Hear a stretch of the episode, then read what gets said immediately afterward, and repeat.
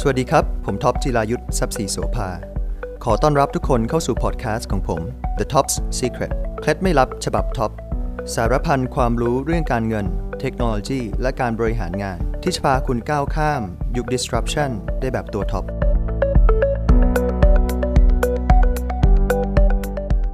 สวัสดีท่านรัฐมนตรีนะครับสวัสดีท่านรอง NT สวัสดีคุณวิชัยทองแตงนะครับแล้วก็สวัสดีพี่ๆนักธุรกิจชาวภูเก็ตทุกคนนะครับก็วันนี้เป็นเกียรติมากจริงๆครับที่ให้ผมนะครับมาได้แชร์วิสัยทัศน์นะครับในงานนะครับเกี่ยวกับโลกอนาคตนะครับซึ่งผมอยากจะเริ่มที่ให้ทุกคนในห้องนี้ครับนับในใจ1ถึง10นะครับแค่10วินาทีนะครับรู้ไหมครับว่าที่เราเพิ่งนับในใจ10วินาทีนั้นที่ผ่านไปเนี่ยครับ Google ครับเขาทำเงินไปแล้ว 600,000 บาททุก10วินาทีถ้านับในใจ10วินาทีใหม่อีกครั้งหนึ่งรู้ไหมครับว่า Apple นะครับเขาทำเงินไปแล้ว 1,700,000 บาทใน10วินาทีนั้นที่เราเพิ่งนับผ่านไปเมื่อกี้นี้เรารู้ไหมครับว่าในอีกโลกหนึ่งครับถ้าเรานับ10วินาทีอีกครั้งหนึ่งนะครับรู้ไหมครับว่าค่าเฉลี่ยของคนที่เหลือทั้งโลกเนี่ยทำเงินได้เท่าไหร่ใน10วินาทีเหมือนกันที่อยู่บนโลกใบเดียวกัน6 สตางค์นะครับในขณะที่ Apple 1,700,000 บาทในงานที่ Google 600,000 บาทมันเกิดอะไรขึ้นกับโลกปัจจุบันที่เราอยู่ทุกวันนี้ครับมันเกิดสิ่งที่เรียกว่า Digital Divide นะครับใน5ปีข้างหน้าเนี่ยมันจะเกิด2กลุ่มใหญ่มากๆครับกลุ่มแรกคือ Exponential Winner กลุ่มที่2คือ Exponential Loser นะครับมันมีคำว่า Exponential นำหน้าครับเพราะว่าปรากฏการณ์เนี่ยมันจะยิ่งแย่ลงนะครับในอนาคตคนที่จะวินก็จะวินแบบอย่างมหาศาลคนที่ไม่สามารถปรับตัวได้เนี่ยก็จะเป็น exponential loser อย่างมหาศาลเพราะฉะนั้นวันนี้เนี่ยพวกเราต้องเลือกกันแล้วครับว่าเราจะอยู่ฝั่งไหนของการเปลี่ยนแปลงของประวัติศาสตร์ครั้งนี้นะครับเห็นได้ชัดไหมครับว่าโควิดที่ผ่านมาธุรกิจไหนที่โดนกระทบบ้างครับหลังจากเกิดโควิดส่วนใหญ่คือ real sector real economy old economy business โดนกระทบไล่พนักงานออกตัดต้นทุนตัดราคากัน red ocean ในขณะที่ digital economy digital company new company เป็นยังไงครับหลังโควิดที่ผ่านมารับพนักงานไม่ทันมันเกิดสิ่งที่เรียกว่า digital divide หรือแม้แต่ระดับพนักงานด้วยกันเองใครที่ทำงานอยู่ใน old economy เป็นยังไงครับวิ่งหางานกันอย่างมหาศาลไม่มีงานไม่รู้จะทำงานที่ไหนดีเด็กจบใหม่ตกงานกันมหาศาลในขณะที่พนักงานที่ทำดิจิทัลสกิลเป็นไงครับเราเรียกเขาว่ามนุษย์ทองคำนะครับซึ่งอันเนี้ยปรากฏการณ์เนี้ยเราเรียกว่า relative poverty เนี่ยมันแย่ลงเรื่อยๆนะครับปรากฏการณ์นี้ไม่ได้เกิดแค่ในเมืองไทยนะครับทั่วโลกเป็นเหมือนกันrelative poverty มันแย่ลงเรื่อยๆทุกๆวันที่เราตื่นขึ้นมาแต่ผมไม่อยากให้ทุกคนเนี่ยหมดความหวังเพราะว่ามันมีอีกคำหนึ่งครับคำว่า absolute poverty ความจริงมันดีขึ้นเรื่อยๆทุกคนคิดว่าเมืองไทยแย่ลงไหมครับที่ผ่านมา20ปีที่ผ่านมาหรือเมืองไทยดีขึ้นถ้ามองภาพรวมสมัยผมเด็กๆโทรไปต่างประเทศต้องเสียนาทีละ 30-60 บาทโทรข้ามประเทศไม่รู้ทุกท่านจำได้หรือเปล่าตอนนั้นเนี่ยนะครับทุกคนเข้าไม่ถึงการสื่อสารการสื่อสารเป็นสิ่งที่ขาดแคลน20ปีให้หลังเป็นไงครับการสื่อสารเห็นหน้ากันโทรกันไม่ยอมวางเลยการสื่อสารเข้าถึงทุกคนแล้วไม่ว่าจะรวยหรือจนนะครับเทคโนโลยีมา democratize โอกาสให้เข้าถึงคนส่วนใหญ่เมื่อก่อนเขาบอกว่าแสงสว่างเป็นสิ่งที่ขาดแคลนต้องล่าปลาวาฬเอาน้ำมันมาทั่งเป็นเทียนไขจนกระทั่งมนุษย์เราเนี่ยเก่งมากคิดค้นสิ่งที่เรียกว่าไฟฟ้าเปลี่ยนกลางคืนเป็นกลางวันได้เลยทำให้การแสงสว่างก็ไม่ได้เป็นสิ่งที่ขาดแคลนอีกต่อไปเมื่อก่อนเนี่ยแค่เข้าถึงน้ำแข็งหรือช็อกโกแลตได้เนี่ยคือมหาเศรษฐีตอนนี้น้ำแข็งช็อกโกแลตทุกคนเข้าถึงหมดแล้วเพราะฉะนั้นจะมี2อย่างที่ต้องแยกกันให้ถูกนะครับ absolute poverty ดีขึ้นเรื่อยๆเมื่อก่อนถ้าย้อนกลับไป100ปีที่แล้วเนี่ยอายุขัยของมนุษย์เรา30กว่าปีมารดา 50% คลอดลูกแล้วเสียชีวิตมนุษย์เราเสียชีวิตจากอุทกภัยเต็มไปหมดเลยปัจจุบันนี้อายุขัยเป็นไงครับ70-80มารดาแทบจะไม่มีใครเสียชีวิตจากการคลอดลูกแล้ว อุทกภัยก็ยังมีเยอะเหมือนเดิมแต่มนุษย์เราเสียชีวิตน้อยลงเพราะว่าอะไรครับเพราะเทคโนโลยีมาเตือนเรามากขึ้นนะครับเพราะฉะนั้นอย่าเพิ่งหมดหวัง absolute poverty มันน้อยลงจริงๆใน20 ปีที่ผ่านมาโลกของเราน่าอยู่มากขึ้นแต่สิ่งที่มันแย่ลงครับคือ relative poverty และการที่เราจะเลือกนะครับว่าจะอยู่ข้างใดข้างหนึ่งของประวัติศาสตร์เนี่ยเราต้อง embrace technology ครับเราจะได้ไปอยู่ฝั่งของสิ่งที่เรียกว่า exponential winner หลังจากนี้การที่เราจะ embrace technology นะครับการที่เราจะเป็น exponential winner เนี่ยเราควรทำเหมือนเดิมในอดีตไหมครับหรือเราควรจะทำสิ่งใหม่ที่โลกมันกำลังจะเดินไปข้างหน้าในอนาคตยกตัวอย่างนะครับอย่างในอดีตที่ผ่านมาเนี่ยเมืองไทยถือว่าทำได้ดีมากนะครับคือเราเป็นเมืองท่องเที่ยวโดยเฉพาะจังหวัดภูเก็ตนะครับเป็นjewel ของเมืองไทยใช่ไหมครับ hidden gem ของเมืองไทยที่นักท่องเที่ยวเนี่ยสามารถมา attract นักท่องเที่ยวเนี่ยมาเที่ยวในภูเก็ตเยอะมากการท่องเที่ยวของเมืองไทยเนี่ย 20% คือ 20% ของ GDP แต่พอเกิดโควิดปุ๊บเป็นไงครับ 2% 3 ล้านล้านเหลือ 300,000 ล้านบาทจาก 20% เหลือ 2% แล้วถ้าเรามองวิธีการแก้ไขปัญหาแบบเก่าๆใช่ไหมครับบอกว่าเราจะรีบเปิดประเทศให้มากที่สุดเราเน้น thesis เหมือนเดิมเน้นทั้งนักท่องเที่ยวจำนวนเยอะๆเข้ามาเนี่ยต้องใช้เวลากี่ปีครับกว่าคนจะปรับพฤติกรรมกลับมาเดินทางจาก 2% กลับเป็น 20% เหมือนเดิมผมให้เวลา5 ปีเรารอได้ไหมครับ5 ปีรอไม่ได้ถูกไหมครับเพราะฉะนั้นเราต้องเปลี่ยนวิธีคิดเปลี่ยนวิธีทำแล้วว่าจะทำยังไงให้ 2% เนี่ยกลับไปถึง 20% ให้เร็วที่สุดนะครับภูเก็ตเนี่ยควรจะเปลี่ยนวิชั่นเลยครับว่าควรจะเป็นไม่ใช่แค่ top tourism destination of the world นะครับควรจะเป็น top quality นะครับ tourism destination ผมเรียนเศรษฐศาสตร์มาครับในเศรษฐศาสตร์มันจะมีสิ่งที่เรียกว่า Pareto rules 80-20 80% ไม่ได้ contribute ส่วนใหญ่ของ revenue จริงๆ 20% ในทุกวงการเป็นเหมือนกันหมด 80-20 Pareto rules เพราะฉะนั้นหลังจากนี้เนี่ยพวกเราควรจะโฟกัสที่อะไรครับ big spenderไม่จำเป็นต้องมา10 ล้านคนมาแค่1 ล้านคนแต่1 ล้านคนที่มาจับจ่ายใช้สอยในภูเก็ตเนี่ย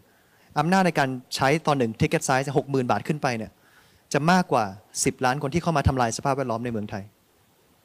นะครับพอเรามีวิชั่นที่เปลี่ยนไปว่าเราต้องเป็น top quality tourism destination แล้วเราจะหา quality tourism ยังไง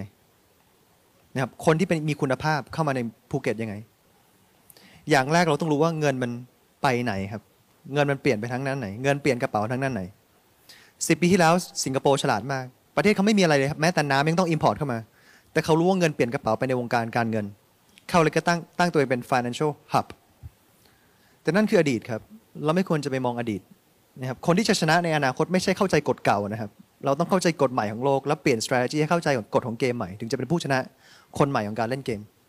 เพราะฉะนั้นThe new wealth จริงๆเนี่ยไม่ได้มาจากวงการการเงินแล้วครับนั่นคืออดีต10 ปี 20 ปีที่แล้ว The new wealth จริงๆเนี่ยมันจะมาจากกลุ่มที่เราเรียกว่า nano entrepreneurs อันนี้เป็นศัพท์ใหม่อีกแล้วครับ nano entrepreneurship นะครับถ้าเราเข้าใจ infrastructure ของโลกที่มันเปลี่ยนไปหรือสภาพแวดล้อมที่มันเปลี่ยนไปเนี่ยนะครับจะเข้าใจว่า the new wealth หรือเงินเนี่ยจะเปลี่ยนกระเป๋าเข้ามาในกลุ่มลูกค้ากลุ่มใหม่นี้นะครับที่มากที่สุดยกตัวอย่างนะครับอย่างตอนนี้เนี่ยบิตคัพนะครับบริษัทนะครับผมเนี่ยพยายามจะเอาพนักงานกลับไปทำงานเหมือนเดิมที่บริษัทไม่มีใครกลับมาที่บริษัทแล้วนะครับทำงานออนไลน์กันมา2 ปีแล้วใช่ไหมครับอันนั้นคือเขา normalize เป็น new behavior ไปแล้วนะครับแล้วลองมาดูนะครับว่าในอนาคตเนี่ย infrastructure คืออะไรครับอินเทอร์เน็ตมันจะลงมาจากท้องฟ้าแล้วภาษาอังกฤษที่เราเรียกว่า internet from the sky ตอนนี้มี3 ยักษ์ใหญ่แข่งกันอยู่ครับอันแรกคือ Googleที่มีสิ่งที่เรียกว่า Google Loon เป็นบอลลูนที่ขึ้นไป1 ครั้งเนี่ยบินได้รอบโลกถึง26 ครั้งรอบโลกเพื่อที่จะยิงอินเทอร์เน็ตลงมาจากท้องฟ้าอันที่2คือ Facebook ครับ internet.org initiative เป็น Facebook drone ที่ปีกเนี่ยติดโซลาร์พาวเวอร์นะครับเพื่อที่จะยิงอินเทอร์เน็ตลงมาจากท้องฟ้าเข้าใน rural area หรือต่างจังหวัดที่ต้นทุนในการติดตั้งอินเทอร์เน็ตมันแพงเกินไปหรือไซบีเรียที่มันหนาวเกินไปแอฟริกาเป็นต้นอันที่3คือElon Musk พี่ Elon Musk เรายิงอินเทอร์เน็ตลงมาจาก lower orbit ล่าสุดที่ยูเครนกับรัสเซียมีปัญหาเนี่ยพี่ Elon Musk ก็ส่งใช่ไหมครับ satellite เพื่อที่จะยิงอินเทอร์เน็ตลงมาให้กับยูเครนแล้ว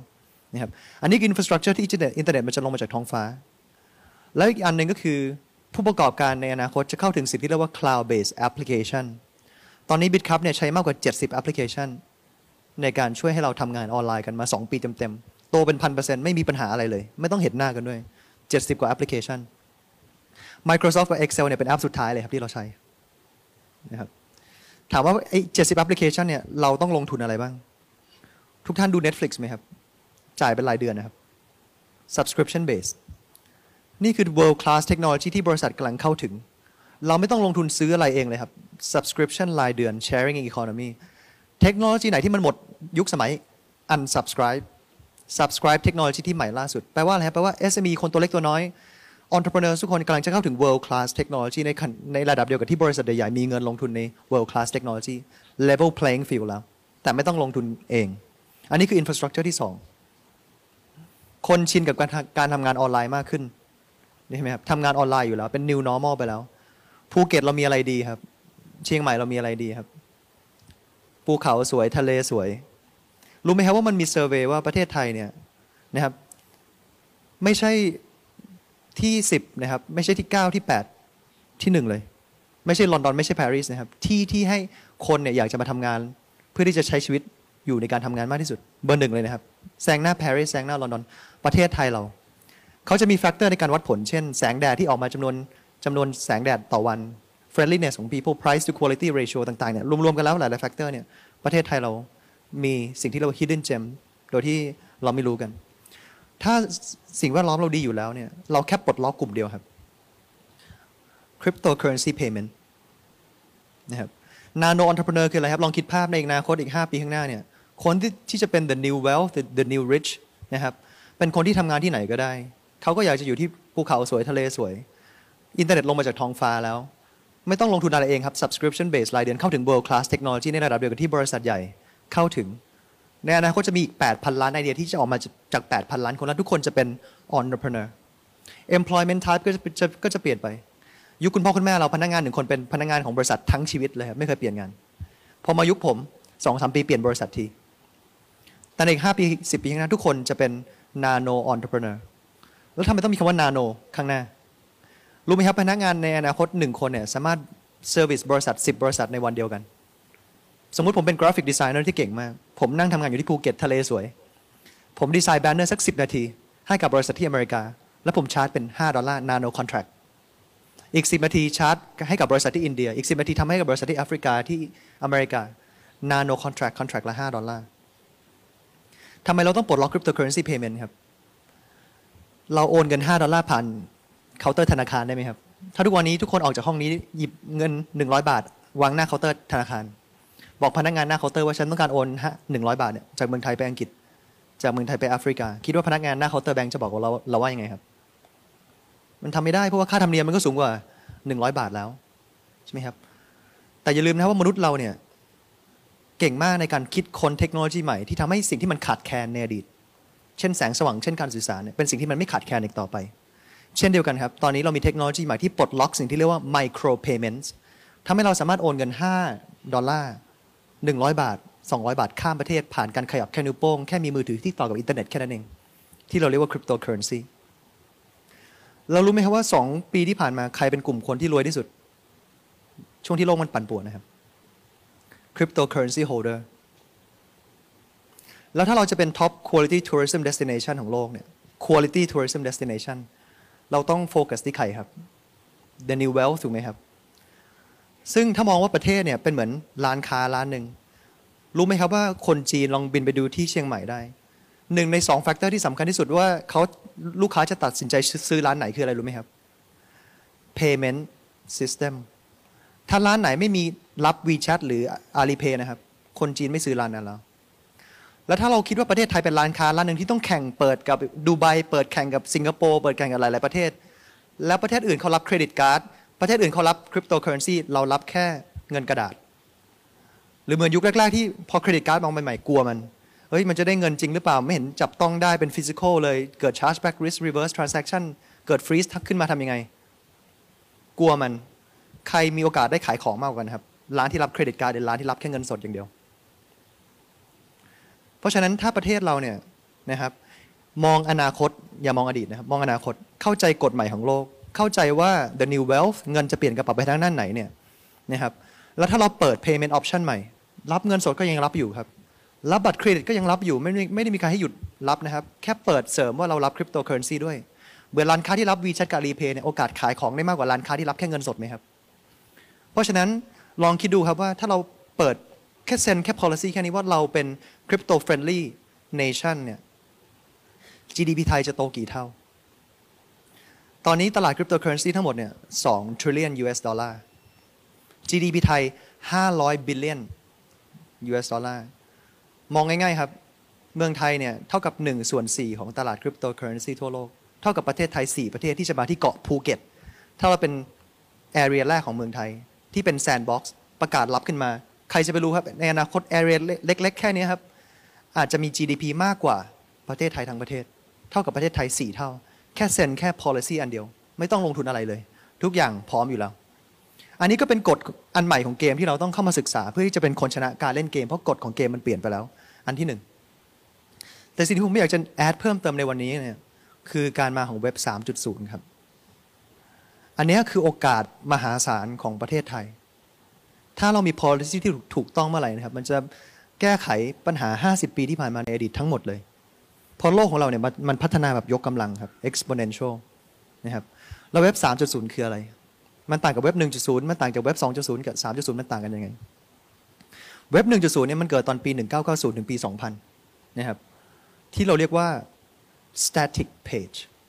เหมือนที่เราอ่านหนังสือพิมพ์นะครับที่มันฟิกซ์ไว้อยู่แล้วว่าคนทั้งประเทศต้องอ่านอะไรบ้างแล้วทุกคนเห็นหน้าเดียวกันเราเรียกว่า one way communication อ่านได้อย่างเดียว read only infrastructure ในยุค 1990 ถึงปี 2000 คืออะไรครับอันที่1ทุกท่านจำโมเด็มได้ไหมครับที่ต่อใช้โทรศัพท์บ้านที่ต้องภาวนาติดเถอะในยุคนั้นใช่ไหมครับ private server กั้นห้องติดแอร์ติดประตูกว่าจะมีเว็บไซต์อันนึงได้เนี่ยโอ้โหเงินลงทุนหลายแสนบาทหลายล้านบาทกว่าจะเปิดแค่เว็บไซต์อันนึงใช่ไหมครับ desktop คอมพิวเตอร์เครื่องใหญ่ๆเครื่องเท่าตู้เย็นในยุคนั้นจำได้ใช่ไหมครับ 1990 ถึงปี 2000 machine follow instruction ได้อย่างเดียว full stop อันนั้นคือเว็บ 1.0 พอมาปี 2000 มาปี 2010ปี 2010 มาปี 2020 20 ปีสดๆร้อนๆเนี่ยพวกเราเพิ่งผ่านเว็บ 2.0 มามันไม่ใช่ one way communication ละไม่ใช่ read อย่างเดียวครับมันคือ read and write นะครับเป็น two ways communication นะครับเช่นอะไรครับเช่นทุกวันนี้เราสามารถที่จะอ่านแต่สามารถที่จะให้คอมเมนต์ให้ feedback peer to peer connection human connection เมื่อก่อนเนี่ยนะครับก็สื่อสารกันได้ผ่านแค่ตัวหนังสือ text ในยุคแรกๆนะครับปี 2000 เป็นต้นมาเว็บ 2.0พอ computing power มันยกกำลัง2ทุก2ปีมอร์สลอว์นะครับใช่ไหมครับกลายเป็นเราสามารถที่จะมี human connection ที่ละเอียดขึ้นผ่านรูปภาพที่เป็น snapshot แต่เราก็ยังไม่เห็น expression ไม่เห็น feeling ไม่เห็นความรู้สึกหลังจากนั้นเราก็สามารถที่จะ connect กันผ่านวิดีโอที่ละเอียดขึ้นหลังจากนี้ทุกวันนี้เรา live stream ให้กับคนทั้งประเทศฟังได้เลยใช่ไหมครับแต่อันนี้ก็คืออดีตอีกแล้วครับเราไม่ควรพูดถึงอดีตกันครับเราควรจะพูดถึงอนาคตดีกว่าว่า human connection ในอนาคตคืออะไรไลฟ์สตรีมคืออดีตไปแล้วใน5 ปีข้างหน้าครับไม่ถึง5 ปีเราสามารถที่จะโฮโลแกรมสับใหม่อีกแล้วเมื่อกี้ nano entrepreneurship ใช่ไหมอันนี้คืออีกอันนึงครับโฮโลแกรมภายในไม่ถึง5 ปีเราสามารถที่จะโฮโลแกรมกันได้นะครับ10 ปีที่ผ่านมาคือสังคมก้มหน้าไปที่ไหนคนก็ก้มหน้ามองมือถืออีก10 ปีข้างหน้าครับมันคือสังคมใส่แว่นตาแล้วภายในไม่ถึง5 ปีเนี่ยผมสามารถที่จะโฮโลแกรมมาพูดที่ภูเก็ตให้กับทุกท่านเห็นแล้วความรู้สึกมันจะเป็นเหมือนอย่างนี้เลยครับนะครับแต่สิ่งนี้คือดิจิทัลคอนเทนต์และคำพูดนี้ภายในไม่ถึง5 ปีเราสามารถที่จะโฮโลแกรมกันได้เนี่ยไม่ใช่คำพูดของผมนะครับคำพูดของพี่มาร์คซักเคอร์เบิร์กแล้วภาษาอังกฤษเขามีคำว่า conservative estimate แปลว่าจริงๆแล้วอาจจะเร็วกว่า5 ปีผมสามารถพนันกับพี่ๆทุกคนได้ว่าทุกคนที่อยู่ในห้องนี้เนี่ยจะถูกเซอร์ไพรส์นะครับของเรทของการเปลี่ยนแปลงของโลกให้ทุกคนคิดเลยครับว่าโลกของเราจะเปลี่ยนแปลงไปเร็วแค่ไหนแล้วผมขออนุญาตให้ทุกคนยกกำลัง2ในหัวของทุกคนแล้วยังจะช้ากว่าที่โลกเปลี่ยนในอีก10 ปีข้างหน้านะครับเพราะฉะนั้นเว็บ 3.0 มันกำลังจะมานะครับซึ่งเว็บ 2.0 เนี่ยอินฟราสตรักเจอร์มีอะไรบ้างในเว็บ 2.0 เราเห็นละอย่างแรกคือ Cloud Computing เข้ามาแทนที่ Private Server มือถือมาแทนที่ Desktop ของคอมพิวเตอร์ที่อ่านได้ทุกที่ทุกเวลาใช่ไหมครับอินเทอร์เน็ตไม่ใช่โมเด็มติดเถอะไม่ใช่แล้วครับ 4G Fiber Optic ใช่ไหมครับ แล้วอีกอันนึงคือโซเชียลมีเดียที่มันเป็น dynamic page มันไม่ใช่ static ละใครที่ชอบฟุตบอลก็จะมีวิดีโอฟุตบอลขึ้นมาใครที่ชอบแมวก็จะมีวิดีโอแมวขึ้นมาประสบการณ์การใช้อินเทอร์เน็ตเริ่มแตกต่างกันไม่ใช่เป็น static page ที่คนทั้งประเทศเห็นหน้าเดียวกันไม่ใช่แล้วแต่มันก็มีข้อเสียของเว็บ 2.0 ครับอย่างแรกเลยคือสตีฟ จ็อบส์เนี่ยไปกำหนดว่าประสบการณ์การใช้อินเทอร์เน็ตของทุกคนเนี่ยต้องฟิกซ์อยู่แค่จอสี่เหลี่ยมๆเล็กๆแค่นี้นี่คือ maximum experience ประสบการณ์ที่ทุกคนจะเข้าถึงอินเทอร์เน็ตมันลิมิตมากนะครับภาษาอังกฤษเราเรียกว่า 2 dimension 2 dimension 2D อย่างที่2คือ data เนี่ยมันไม่ useful มันไม่มีสิ่งที่เรา interoperability เป็นระบบปิดครับ Facebook ไม่มีทางแชร์ data กับ Google ไม่มีทางแชร์ data กับ Microsoft ต่างคนต่าง abuse database ของตัวเองถูกเรียกเข้าไปใน Congress หมดทุกคนสิ่งที่กำลังจะเกิดขึ้นในเว็บ 3.0 เนี่ยนะครับก็คือจะเป็นการมาของแพ็กเกจของเทคโนโลยีใหม่ทั้งหมดที่กำลังจะมานะครับผมจะใช้ analogy เป็นภูเขาน้ำแข็งที่จะมีสิ่งที่อยู่ข้างบนภูเขาน้ำแข็งกับสิ่งที่อยู่ข้างใต้ภูเขาน้ำแข็งที่มันเป็นภูเขาลูกเดียวกันถ้าพูดถึงข้างบนภูเขาน้ำแข็งก่อนเราพูดถึงเทคโนโลยีอะไรบ้างอย่างแรกคือ AR กับ VR เทคโนโลยีหรือ Metaverse AR ย่อมาจาก Augmented Reality VR คือ Virtual Reality Augmented Reality คืออะไรครับ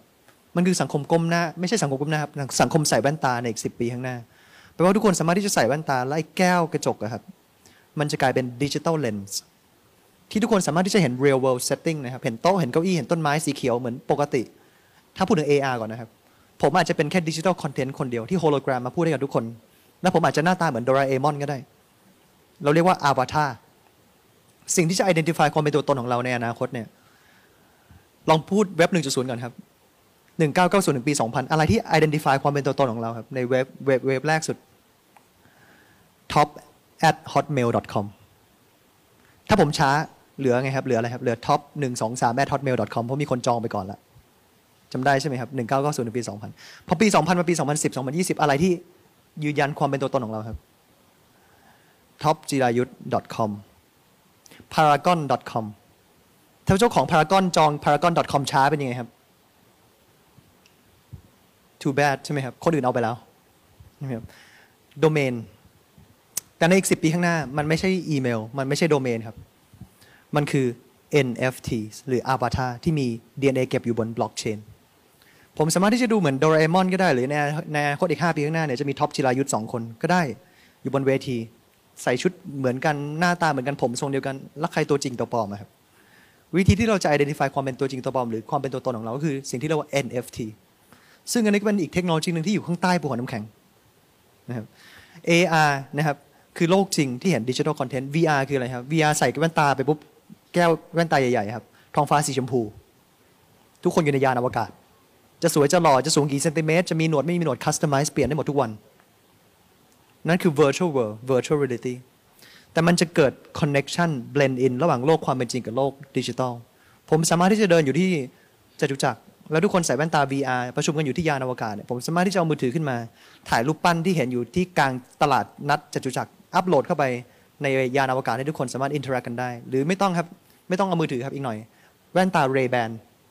มีใครติดตามข่าวไหมครับ Ray-Ban กับ Facebook จับมือกันอีกหน่อยกดแค่ปุ่มเดียว Snapshot อัพโหลดเข้าไปออโต้ซิงค์เข้าไปในยานอวกาศได้เลยนะครับหรือ AR ก็สามารถที่จะเอา Digital Content มาโผล่ในโลกความเป็นจริงได้ที่เราเรียกว่า Mixed Realityปีที่แล้ว Facebook ลงทุนไป$10 billionเพื่อให้เราเนี่ยสามารถที่จะ interact กับ Digital Content ได้แล้วทำไมพวกเราถึงมั่นใจมากว่า Metaverse มาแน่นอนเพราะว่าบริษัทที่ใหญ่ที่สุดบริษัทหนึ่งของโลกครับมีการขยับทางธุรกิจที่แพงที่สุดครั้งหนึ่งในประวัติศาสตร์เลยครับโยนคำว่า Facebook ทิ้งถังขยะเป็นแบรนด์ที่คนทั้งโลกรู้จักอยู่แล้วไหมครับ Facebook 3.3 พันล้านคนเป็นการขยับทางธุรกิจที่แพงมากเขาเลือกที่จะเปลี่ยนแบรนด์ equity ของเขาเป็น Meta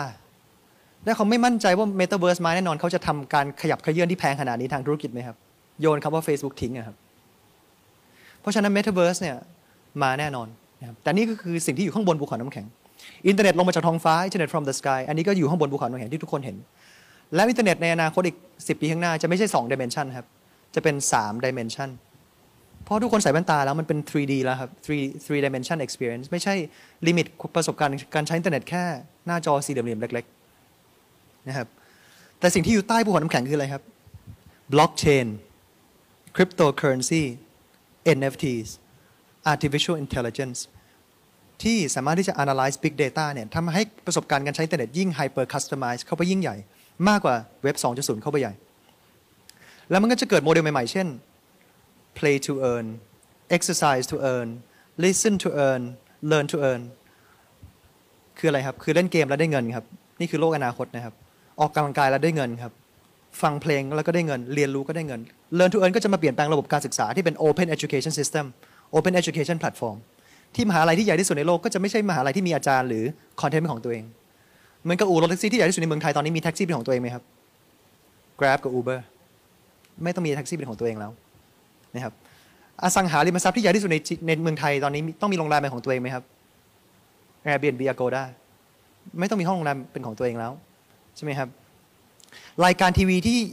คนดูเยอะมีรายการทีวีเยอะที่สุดในประเทศไทยต้องมีดาราหรือรายการทีวีเป็นของตัวเองไหมครับ YouTube ไม่ต้องมีรายการทีวีเป็นของตัวเอง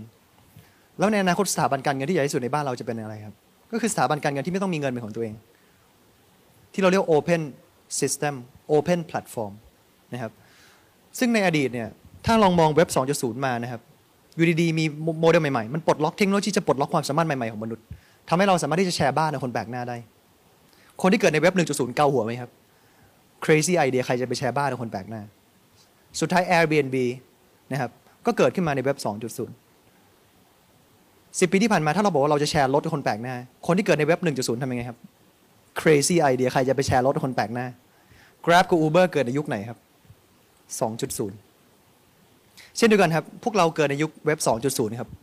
อยู่ดีๆวันหนึ่งบอกว่าจะแชร์เล่นเกมแล้วได้เงินออกกำลังกายแล้วได้เงินฟังเพลงแล้วได้เงินเรียนรู้แล้วได้เงินคงเกาหัวเหมือนกันยุคชั้นต้องจ่ายเงินเพื่อเล่นเกมยุคชั้นต้องจ่ายเงินเพื่อออกกำลังกายยุคชั้นต้องจ่ายเงินเพื่อฟังเพลงยุคชั้นต้องจ่ายเงินเพื่อเข้าถึงการศึกษาเราก็ไม่สามารถที่จะเข้าใจกฎหมายได้นี่คือเหตุผลว่าทำไม Marriott ไม่สามารถสร้าง Airbnb ได้ครับเขามีทั้งเงินทุนทั้งคอนเนคชั่นมหาศาลทำไมคิดคน Airbnb ไม่ได้ทำไม AT&T ถึงคิดคน Facebook ไม่ได้ครับมีทั้งเงินทุนทั้งนะครับคอนเนคชั่นมหาศาลเราส่วนใหญ่บริษัทจะไม่สามารถ transition ได้ถ้าเราไม่เปลี่ยนวิธีคิดเปลี่ยนวิธีทำหรือเข้าใจกฎหมายของโลกอนาคตเว็บ 3.0 คืออะไรครับคือ Bitkub Binance FTX ที่เกิดขึ้นมา Coinbase ที่เกิดขึ้นมาในเว็บภูเขาลูกที่3ซึ่งมันต้องทำงานร่วมกันเทคโนโลยีที่อยู่ข้างบนภูเขาน้ำแข็งกับข้างใต้ภูเขาน้ำแข็งสิ่งที่เราไม่ผิดพลาดยุคที่แล้วคือภูเขาลูกที่2เนี่ยรู้ไหมครับว่าพวกเราตื่นเต้นกับ Gmail Hotmail Skype Zoom เนี่ย SMTP Protocol SSL HTTPS Protocolเราไม่สามารถใช้ Gmail หรือ Hotmail ได้ถ้าไม่มี SMTP Protocol ให้คนส่งอีเมลในภาษาเดียวกันเราไม่สามารถใช้ Zoom ใช้ Skype ได้ถ้าไม่ใช้ TCP/IP Protocol มันคือภูเขาลูกเดียวกันเช่นเดียวกันครับ Metaverse จะไม่เกิดเลย AR VR เทคโนโลยีจะไม่เกิดเลยถ้าไม่มี Blockchain ถ้าไม่มี NFT เศรษฐกิจดิจิทัลจะใหญ่ขึ้นไปเรื่อยๆนะครับหลังจากปีนี้เป็นต้นไปเศรษฐกิจ Physical จะเล็กลงเรื่อยๆคนจะใช้ชีวิตในโลกออนไลน์มากขึ้นแล้วเงินยังจะเป็นกระดาษอยู่หรอครับถ้าเศรษฐกิจดิจิทัลมันใหญ่ขึ้นเรื่อยๆทุก activity มันเป็นดิจิตอลไปหมดแล้วเพราะฉะนั้น format ของเงินก็ต้องเปลี่ยนเงินก็ต้องเป็นดิจิตอลเหมือนกันเพราะฉะนั้นมันเป็นภูเขาลูกเดียวกันที่ต้องทำงานร่วมกันนะครับแล้วถ้าเราจับ direction ถูกทางเมื่อไหร่ยกตัวอย่าง Facebook บริษัทเดียวใหญ่กว่าทุกบริษัทในตลาดหลักทรัพย์ไทยรวมกันคิดดูว่าตลาดหลักทรัพย์ไทยรวมกันทุกบริษัทเนี่ยกี่เท่าของ GDP ไทยครับ Facebook แค่บริษัทเดียวใหญ่กว่าทุกบริษัทในตลาดหลักทรัพย์เมืองไทยรวมกันทุกตลาดทุกบริษัทรวมกันเกิดในเว็บ 2.0แล้วถ้าเราสามารถที่จะสร้างบริษัทที่เปลี่ยนโลกได้ในเว็บ 3.0 มีแค่1หรือ2บริษัทเนี่ยคิดดูว่า GDP ไทยจะโตกี่เท่าตัวอันนี้คือโอกาสทั้งหมดเลยนะครับแล้วถ้าใครเปิดใจนะครับunlearn สิ่งเก่า relearn สิ่งใหม่ได้ก่อนเนี่ยนะครับโอกาสก็จะมาที่ region นั้นโอกาสก็จะเข้าถึงประเทศนั้นสุดท้ายแล้วครับผมอยากจะอธิบายการพัฒนาของโลกเร็วๆนะครับเหตุผลที่ผมนะครับกับคุณวิชัยนะครับได้เข้ามาร่วมกันพัฒนานะครับอย่างแรกเลยคือการศึกษาเนี่ยเพราะว่าอะไรครับเพราะว่ามันเป็นฟาวเดชันหลักของการเปลี่ยนแปลงที่มั่นคงของประเทศถ้าทุกท่านเข้าใจการพัฒนาของโลกนะครับมันเริ่มอย่างแรกคือการศึกษาที่แข็งแรงพอการศึกษาที่ดีมันจะเกิดอะไรขึ้นครับจะเกิดอินโนเวชันแล้วก็เทคโนโลยีซึ่งอันนี้ก็เป็นการมาของงานครั้งนี้ในการสนับสนุนเทคโนโลยีแล้วนี่คือเฟสที่2ใช่ไหมครับหลังจากมีอินโนเวชันหลังจากมีเทคโนโลยีจะเกิดอะไรขึ้นครับ productivity มันจะเพิ่มขึ้นมากกว่าการทำงานแบบยุคแบบเก่าๆเพราะใช้เทคโนโลยีในการทำงานเปลี่ยนกลางคืนเป็นกลางวันได้ถ้าเราคิดคนไฟฟ้าได้ยังไงไฟฟ้าก็เปลี่ยนมีประสิทธิภาพกว่าเทียนไขถูกไหมครับหลังจากมี productivity เพิ่มขึ้นแปลว่าอะไรครับแปลว่าเรามี competitiveness ที่จะไปแข่งกับชาวโลกได้แล้วผลิตต้นทุนได้ถูกกว่าสิ่งที่ใหม่กว่าที่คนอื่นทำไม่ได้ชาวโลกคนอื่นทำไม่ได้พอ competitiveness เราเพิ่มขึ้นสิ่งที่จะเกิดขึ้นอันต่อไปคืออะไรครับ share of world trade เราจะมี share of world trade ที่มากขึ้นพอ share of world trade ที่มากขึ้นคืออะไรครับคือ output กับ income ที่จะวิ่งเข้ามาในประเทศไทยทำให้ประเทศไทยเป็นประเทศที่พัฒนาเอารายได้เข้าประเทศของเราที่ผ่านมาในภูเขาลูกที่2เว็บ 2.0 นะครับ Airbnb Gojek Grab Agoda Facebook Lazada Shopee มีบริษัทไหนบ้างเป็นของคนไทยครับเราเป็น user of technology มาโดยตลอดเราไม่ใช่ producer of technology คือด้านดีก็คือรู้ไหมครับว่าเมืองไทยเนี่ยคนไทยโดยเฉลี่ย1คนมีมือถือ 1.4 เครื่องต่อคน Mobile phone penetration คือ 144% Internet penetration 70% ทุกคนเข้าถึงอินเทอร์เน็ตอยู่แล้ว